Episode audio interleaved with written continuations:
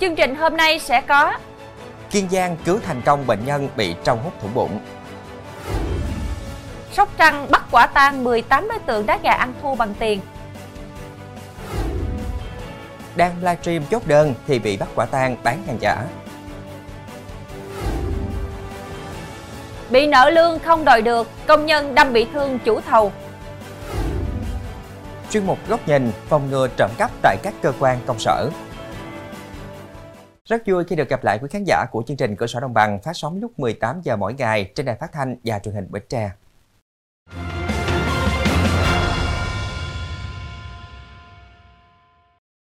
Thưa quý vị, dự án xây cầu Rạch Miễu 2 nối hai tỉnh Tiền Giang Bến Tre khởi công hơn 1 năm 7 tháng, đến nay đang chậm tiến độ vì dướng mặt bằng. Trên toàn dự án có những gói thầu thi công rầm rộ nhưng cũng có nơi thi công chậm. Ban quản lý dự án Mỹ Thuận Bộ Giao thông Vận tải cho biết, đơn vị đang làm thủ tục đề nghị Bộ Giao thông Vận tải phân bổ nguồn vốn còn lại đã được duyệt cho Quỹ ban nhân dân tỉnh Tiền Giang để địa phương đẩy nhanh công tác bồi thường giải phóng mặt bằng. Dự kiến số vốn được phân bổ trong đợt này gần 500 tỷ đồng, hoàn tất trước ngày 15 tháng 11. Theo ông Võ Văn Tươi, Phó Giám đốc Sở Tài nguyên Môi trường tỉnh Tiền Giang, công tác bồi thường giải phóng mặt bằng để thực hiện dự án trong thời gian qua bị chậm, nguyên nhân chủ yếu do Bộ Giao thông Vận tải chưa phân bổ đủ vốn. Hiện trên địa bàn thành phố Mỹ Tho còn 12 hộ chưa đồng ý nhận tiền bồi thường, địa phương đang nỗ lực vận động. Trong khi đó, mặt bằng phía tỉnh Bến Tre đã bàn giao được 96%. Dự án được chia làm 6 gói thầu xây lốc khởi công trong tháng 3 2022. Do chậm bàn giao giải phóng mặt bằng nên một số gói thầu mãi về sau mới có thể triển khai thi công. Có gói thầu thi công từ cuối tháng 8 2022, nhưng cũng có gói thầu mới bắt đầu vào cuối tháng 3 2023. Là cây cầu thứ tư bắc qua sông Hậu sau Cần Thơ, Giàm Cống và Đại Ngãi, cầu Châu Đốc An Giang xây dựng với tổng kinh phí 534 tỷ đồng, khởi công từ tháng 3 năm 2022. Cầu Châu Đốc có thiết kế không dây dăng, thi công vượt tiến độ 30%, dự kiến hợp long vào tháng sau. Cầu nối thành phố Châu Đốc và thị xã Tân Châu dài 667m, gồm 13 nhịp, trong đó 4 nhịp chính dài 260m, cầu dẫn hai bên bờ dài 193m và 213m. Mặt cầu rộng 14m, quy mô 4 làn xe, vận tốc thiết kế 60 km/h. Hiện nhịp chính cầu Châu Đốc còn 3 điểm chưa kết nối, cách nhau 12m. Khoảng 100 công nhân thi công trên công trình để nhanh tiến độ kịp hợp lồng nhịp chính vào tháng 12. Đường dẫn xuống cầu phía bờ thị xã Tân Châu, công nhân đang sang ủi mặt bằng, chuẩn bị bơm vật liệu để thi công nền đường. Ông Nguyễn Văn Du, Giám đốc Ban Quản lý Dự án Công trình Giao thông và Nông nghiệp tỉnh An Giang, chủ đầu tư cho biết, cầu Châu Đốc thi công đạt 80% khối lượng, vượt tiến độ 30%. Dự án khi hoàn thành sẽ hoàn chỉnh hệ thống giao thông liên vùng, rút ngắn thời gian từ các tỉnh miền Tây đến thành phố Hồ Chí Minh, thúc đẩy phát triển kinh tế, du lịch vùng biên giới. Thưa quý vị, một người đàn ông quốc tịch Campuchia trong lúc dẫn trâu đi kéo lúa bất ngờ bị trâu hút thủng bụng đã được các bác sĩ Bệnh viện Đa khoa tỉnh Kiên Giang cấp cứu kịp thời. Bệnh nhân tên Nguyen Slat nhập viện Đa khoa tỉnh Kiên Giang trong tình trạng tỉnh táo nhưng bụng đau nhiều, vùng hậu môn chảy máu. Qua thăm khám, bác sĩ chẩn đoán bệnh nhân Slat có vết thương cạnh hậu môn, đứt hết niệu đạo, vô ổ bụng, thủng trực tràng, thủng ruột non và đứt cơ bụng. Các bác sĩ nhanh chóng phẫu thuật xử lý, mở hậu môn bên hông để giúp vết thương của bệnh nhân mau lành. Ông Nguyen Slat cho biết, gia đình ông có nuôi hai con trâu. Sáng ngày 26 tháng 10, 3 hecta ruộng của gia đình vào vụ thu hoạch nên ông Slat dắt trâu ra đồng kéo lúa thì bất ngờ bị trâu hút. Gia đình đã đưa ông đến bệnh viện đa khoa thành phố Hà Tiên điều trị.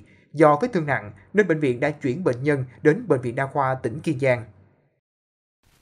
Sau gần một tuần điều trị, hiện sức khỏe bệnh nhân 42 tuổi dần ổn định và sắp được xuất viện. Khoảng 3 đến 4 tháng nữa khi sức khỏe bệnh nhân phục hồi, bác sĩ sẽ phẫu thuật đưa ruột vào ổ bụng như ban đầu. Theo bác sĩ, trường hợp bệnh nhân bị trâu hút khá hiếm, rất lâu bệnh viện mới cấp cứu một ca. Song đa phần là vết thương nặng phức tạp, vì vậy nếu người dân chẳng may bị trâu hút nên tranh thủ đưa đến bệnh viện gần nhất sớm nhất để được xử lý điều trị kịp thời. Tiếp nối với thông tin an ninh trật tự đáng chú ý, Công an thành phố Trà Vinh, tỉnh Trà Vinh vừa bắt giữ nhóm đối tượng thực hiện 5 vụ trộm xe máy trên địa bàn thành phố, thu hồi 3 xe máy. Về hành vi trộm cắp tài sản, cơ quan cảnh sát điều tra công an thành phố Trà Vinh đã khởi tố tạm giam đối với Trần Thành Phúc 27 tuổi, Trần Tuy Phong 45 tuổi, còn Pha Văn Tài 21 tuổi bị khởi tố bắt tạm giam về tội tiêu thụ tài sản do người khác phạm tội mà có. Trước đó, ngày 15 tháng 10, tiếp nhận tin báo mất trộm xe máy tại xã Long Đức, thành phố Trà Vinh, Công an thành phố Trà Vinh và Công an xã Long Đức tiến hành điều tra vụ việc và xác định hai đối tượng Trần Thành Phúc và Trần Tuy Phong là thủ phạm trộm xe. Tại cơ quan công an, Phúc và Phong khai nhận do cần tiền tiêu xài cá nhân, nảy sinh ý định chiếm đoạt tài sản. Tài sản trộm được, hai đối tượng giao cho Phan Văn Tài đem đi cầm. Số tiền thu được, các đối tượng chia nhau tiêu xài. Bước đầu, cơ quan công an làm rõ các đối tượng đã thực hiện 5 vụ trộm cắp xe máy trên địa bàn thành phố Trà Vinh và huyện Châu Thành. Lực lượng chức năng đã thu hồi được 3 xe máy. Vụ việc đang được công an thành phố Trà Vinh tiếp tục điều tra mở rộng.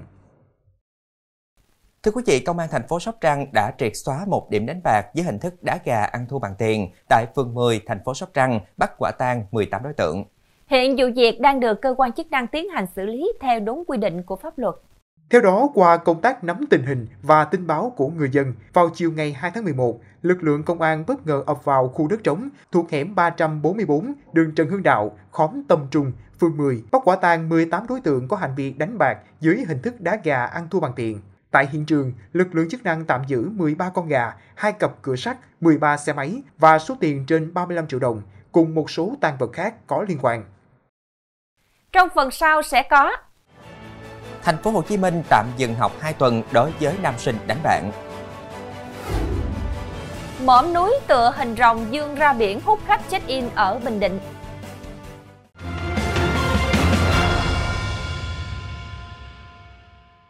Thưa quý vị, sau những trận mưa lớn, nước lũ kéo theo rác thải phủ kín 300 m bờ biển thôn An Dĩnh, xã Tịnh Kỳ, thành phố Quảng Ngãi, khiến người dân địa phương lo lắng vì gây ô nhiễm, ảnh hưởng trực tiếp đến đời sống của họ. Theo người dân, tình trạng này đã diễn ra trong nhiều năm. Vài năm gần đây, nhờ được định kỳ thu gom xử lý nên có cải thiện, nhưng cứ vào mùa mưa lại tái diễn. Theo ghi nhận, một đoạn bờ biển kéo dài 300 mét là liệt rác thải các loại, từ chai nhựa, túi ni lông đến bèo, vật dụng sinh hoạt hư hỏng, phủ kính trên bãi cát, bốc mùi hôi thối khó chịu. Đáng chú ý, khu vực bờ biển này có nhiều dân cư sinh sống, tình trạng rác thải gây ô nhiễm ảnh hưởng đến sức khỏe và sinh hoạt hàng ngày của họ. Không chỉ tra tấn môi trường, tình trạng rác thải phủ kín bờ biển đã ảnh hưởng không nhỏ đến việc ra khơi của người dân địa phương. Người dân mong muốn cần có giải pháp căn cơ để chấm dứt tình trạng ô nhiễm bởi rác thải ở bãi biển. Chuyển sang thông tin đáng chú ý khác, cơ quan chức năng tỉnh Gia Lai vừa bắt quả tang tổng kho hàng giả nhãn hiệu cao cấp khi nhân viên đang livestream bán hàng trên tài khoản Facebook với hàng trăm ngàn lượt follow. Cơ sở này do Trương Ngọc Quyên sinh năm 1993, ngụ tại thành phố Pleiku làm chủ. Theo ước tính, số hàng hóa có dấu hiệu vi phạm lên đến hàng chục ngàn sản phẩm. Tại thời điểm kiểm tra, chủ cơ sở kinh doanh chưa xuất trình được các hóa đơn chứng từ hợp pháp, đồng thời thừa nhận hàng hóa được nhập chủ yếu trên nền tảng thương mại điện tử từ nhiều địa điểm khác nhau. Với 7 đến 8 giờ livestream mỗi ngày, hàng trăm đơn hàng là giày dép, túi sách, nước hoa, mỹ phẩm, thực phẩm chức năng không rõ nguồn gốc, có dấu hiệu giả mạo nhiều nhãn hiệu nổi tiếng, hàng nhập lậu đã được hộ kinh doanh Trương Ngọc Quyên chốt đơn thành công. Đáng chú ý, rất nhiều các sản phẩm mang thương hiệu thế giới như Chanel, Gucci, Dior, YSL có giá chỉ từ 30.000 đồng đến trên 100.000 đồng một sản phẩm. Hiện lực lượng quản lý thị trường đang tiến hành kiểm đếm, phân loại sản phẩm vi phạm để làm cơ sở xử lý theo quy định. Liên quan vụ lan truyền clip nam sinh trường Trung học cơ sở Đống Đa, quận Bình Thạnh, thành phố Hồ Chí Minh đánh bạn trong lớp, nhà trường đã có quyết định tạm dừng học 2 tuần đối với nam sinh đánh bạn. Đối với học sinh quay clip và đứng xem bị tạm dừng học tại trường một tuần. Còn nam sinh bị đánh nghỉ học nhưng vẫn được giáo viên đồng hành để đi đúng chương trình học cùng các bạn. Vụ việc xảy ra tại lớp 9A5 sau khi kết thúc tiết học thứ tư sáng ngày 25 tháng 10 vừa qua. Nguyên nhân được cho là do có mâu thuẫn từ việc nhặt được tiền. Theo clip, nam sinh vừa đánh, vừa liên tục chửi thề, bóp cổ và đánh vào đầu nam sinh khác. Thời điểm xảy ra sự việc, không có giám thị và giáo viên nên không thể can ngăn. Đến lúc phát hiện, nhà trường đã yêu cầu hai nam sinh làm bản tường trình, đồng thời mời phụ huynh đến trường làm việc. Bên đánh bạn đã xin lỗi, đồng ý bồi thường và được sự chấp nhận của bên bị đánh. Thưa quý vị, lợi dụng lòng tin, Vũ Thị Thùy Linh, 33 tuổi, ở phường Đồng Nguyên, thành phố Từ Sơn, tỉnh Bắc Ninh, vay tiền của nhiều người với tổng số tiền 121 tỷ đồng, nói rằng để kinh doanh và làm dịch vụ đáo hạn ngân hàng, nhưng sau đó gian dối để lừa đảo 7,5 tỷ đồng của các bị hại. Với hành vi này, Linh vừa bị khởi tố. Đáng chú ý, đây không phải sự việc đầu tiên mà Công an tỉnh Bắc Ninh khởi tố bị can liên quan đến chiêu thức đáo hạn ngân hàng. Vì vậy, người dân cần lưu ý thủ đoạn này. Theo cơ quan công an, khoảng đầu năm 2020 đến cuối năm 2022, Phủ Thị Thùy Linh vay tiền của nhiều người với tổng số tiền trên 121 tỷ đồng. Để tạo niềm tin, Linh nói với người vay rằng bản thân kinh doanh và làm dịch vụ đáo hạn ngân hàng và đưa ra các mức lãi suất rất hấp dẫn, từ 500 đến 2.500 đồng 1 triệu đồng một ngày. Sau đó, Linh dùng nhiều thủ đoạn gian dối để lừa đảo chiếm đoạt 7,5 tỷ đồng của hai người bị hại ở phường Tân Hồng và phường Đồng Nguyên, thành phố Từ Sơn. Hôm qua, Tòa án Nhân dân thành phố Đà Nẵng kết thúc phiên xét xử sơ thẩm vụ án giết người chỉ vì mâu thuẫn trong lúc đòi nợ. Trong đó, Di Văn Đức, 25 tuổi, là bị cáo vụ giết người và cũng chính là bị hại của vụ cố ý gây thương tích. Theo cáo trạng, sau khi uống rượu, Đức cầm dao vào công trường đòi nợ thì bị chửi đuổi ra, nên bức xúc rút dao đâm thấu ngực chủ thầu và bị ba công nhân khác đánh gây thương tích 8%. Cụ thể, khi đi ngang qua công trường của anh Phạm Đình Thanh, sinh năm 1989, ngụ huyện Quỳnh Lưu, tỉnh Nghệ An, Đức vào gặp đòi tiền công thợ mà Thanh còn nợ. Bị Thanh tác một cái vào mặt, Đức lấy con dao vừa nhặt được trước đó, đâm một nhát trúng vào ngực trái của Thanh, gây tỷ lệ thương tích 54%. Nghe tin em trai mình bị đâm trọng thương, anh ruột của Thanh là Phạm Đình Hùng kéo theo Nguyễn Sĩ Thái và Hoàng Văn Phú cùng là công nhân đang làm việc cho Thanh đi tìm và dùng tuyếp sắt đánh Đức. Sau khi xem xét, Tòa án Nhân dân Đà Nẵng đã tuyên phạt bị cáo Đức 12 năm tù về tội giết người, Hùng 18 tháng tù, Thái và Phú cùng mức án 15 tháng tù về tội cố ý gây thương tích. Thưa quý vị, nằm cách thành phố Quy Nhơn khoảng 70 km về phía Bắc, cách huyện Phù Mỹ 20 km, về phía Đông, mũi Vi Rồng hay còn gọi là mũi Rồng là một trong những địa điểm du lịch nổi tiếng ở Bình Định. Nhìn từ xa hoặc từ trên cao, mỏm núi trông tựa như một con rồng đang dương mình ra biển lớn. Tới đây ngoài check-in những bãi đá đẹp, du khách có thể kết hợp ghé làng chài Tân Phụng, thưởng thức hải sản rẻ như cho. Khi chiều xuống, những con sóng xô vào ghềnh đá, tung bọt trắng xóa, gợi liên tưởng đến hình ảnh miệng rồng đang phun nước. Đặc biệt giữa lòng núi đá này còn có một hang động đẹp lạ nằm xuyên ra biển, là nơi giao thoa giữa những ghềnh đá với làn nước biển trong xanh. Đây cũng là góc check-in được nhiều du khách tìm đến và thỏa sức tạo dáng chụp hình. Ngoài ra tới đây, du khách còn có thể tắm biển, ngồi trên những tảng đá lớn, ngắm nhìn trọn vẹn cảnh biển thơ mộng, hay xem những tàu thuyền đánh cá ra vào bến tấp nập phía xa xa, trải nghiệm cuộc sống ngư dân. Mỗi mùa, mũi vi rồng lại mang một vẻ đẹp khác nhau, đủ để bất kỳ khách du lịch nào đến đây cũng cảm thấy thư thái, sảng khoái. Thời điểm này, cánh đồng hoa tây tụ, thung lũng hoa hồ Tây, bãi đá sông Hồng, thảo nguyên hoa Long Biên, phủ trắng cúc hòa mi. Trong đó, thảo nguyên hoa Long Biên thu hút nhiều bạn trẻ Hà Nội đến check-in với giá vé 70.000 đồng một người. Du khách được đắm chìm trong không gian ngập tràn cúc hòa mi với không gian thoáng đẳng, mát lành. Mùa cúc hòa mi chỉ nở một mùa duy nhất trong năm và kéo dài khoảng 2 đến 3 tuần. Do đó, nhiều người đã tranh thủ đến Hà Nội để lưu lại vẻ đẹp của loài hoa được coi là đặc sản của mùa thu thủ đô. Trong phần sau của chương trình, Người thứ hai được ghép tim heo chỉ sống được 6 tuần. phòng ngừa trộm cắp tại các cơ quan công sở.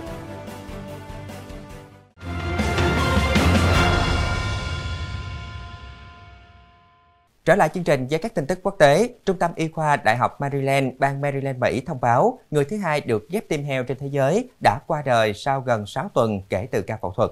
Các bác sĩ cho biết quả tim heo cấy ghép hoạt động khỏe mạnh trong tháng đầu tiên, nhưng bắt đầu có dấu hiệu bị đào thải vào tuần trước. Ông Lawrence Fawcett, 58 tuổi, nguy kịch vì căn bệnh suy tim và không đủ điều kiện để ghép tim theo phương pháp truyền thống. Ông được các bác sĩ ghép quả tim heo vào ngày 20 tháng 9. Trái tim heo ghép cho Fawcett đã được sửa đổi một số gen, đồng thời bổ sung thêm gen người để ngăn chặn sự đào thải. Theo Trung tâm Y khoa Đại học Maryland, quả tim mạnh khỏe trong tháng đầu tiên nhưng bắt đầu có các dấu hiệu bị đào thải vào tuần trước và ông Fawcett đã tử vong vào hôm 30 tháng 10 theo giờ địa phương.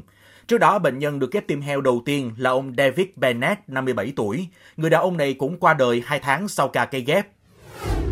Viên kim cương này sắp được Christie đấu giá có tên gọi là Fleur Royal, được đính trên một chiếc nhẫn và là một trong những viên kim cương hiếm nhất được tìm thấy. Fleur Royal có thể được bán với giá 50 triệu đô la tại phiên đấu giá các đồ trang sức quý hiếm ở Geneva, Thụy Sĩ vào ngày 7 tháng 11 tới.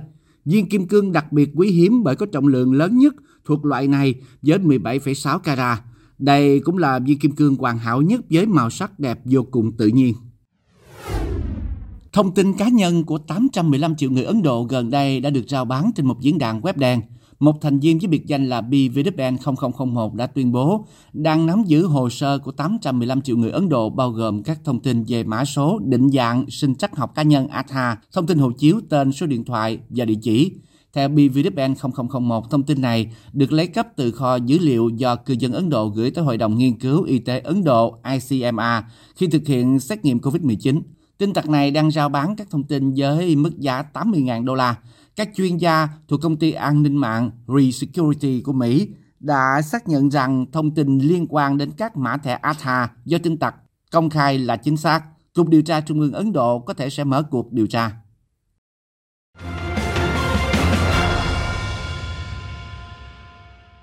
Thưa quý vị, trước nhiều vụ trộm cắp tài sản, cụ thể là tiền mặt xảy ra tại các cơ quan công sở, thời gian gần đây trên địa bàn thành phố, lực lượng công an thành phố Hà Nội đã nhanh chóng khám phá, bắt giữ các đối tượng gây án.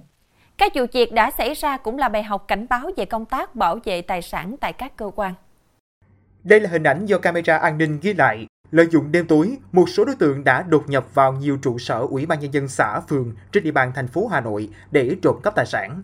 Từ hình ảnh camera an ninh cho thấy, các đối tượng đã có sự chuẩn bị kỹ lưỡng để tránh sự phát hiện của cơ quan chức năng. Phương thức thủ đoạn là chọn những ủy ban nơi là khu vực hẻo lánh, ờ, ít người qua lại và đặc biệt là đột nhập là đột nhập từ phía sau của, của trụ sở ủy ban đều là mặc quần áo tối màu, đội mũ ờ, đội ờ, mũ bảo hiểm rồi là đeo khẩu trang. Nhưng mà khi các đối tượng ra khỏi khu vực hiện trường thì lại ăn mặc quần áo Grab và đối tượng ờ, ngồi đằng sau thì là mặc quần áo như một người khách đi Grab bình thường. Bằng các biện pháp nghiệp vụ, đội cảnh sát hình sự công an quận Bắc Từ Liêm phối hợp với phòng cảnh sát hình sự công an thành phố Hà Nội đã làm rõ được đối tượng chính gây ra các vụ án này là Hà Văn Lai, 37 tuổi, ngụ tại huyện Thanh Trì, thành phố Hà Nội.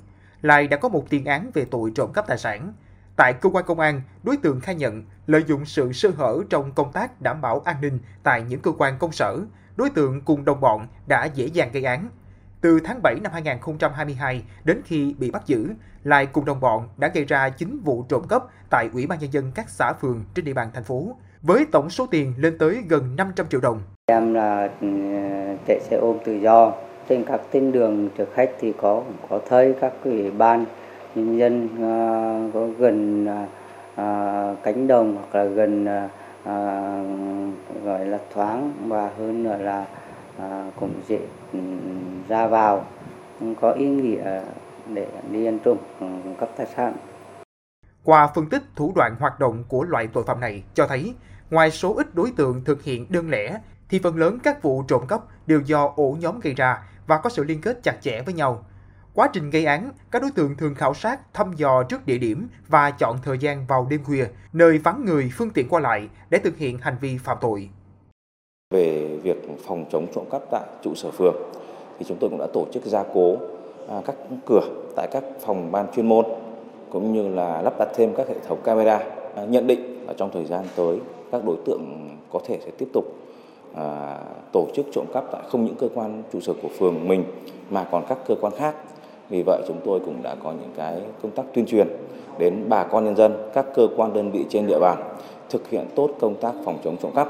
Cụ thể là tổ chức lắp đặt các thiết bị camera an ninh, báo động và các à, thiết bị phòng chống trộm sao cho hiệu quả. Có thể thấy, việc các đối tượng nhắm đến những cơ quan công sở này để trộm cắp tài sản có nguyên nhân từ chính sự chủ quan trong công tác quản lý, bảo vệ tài sản.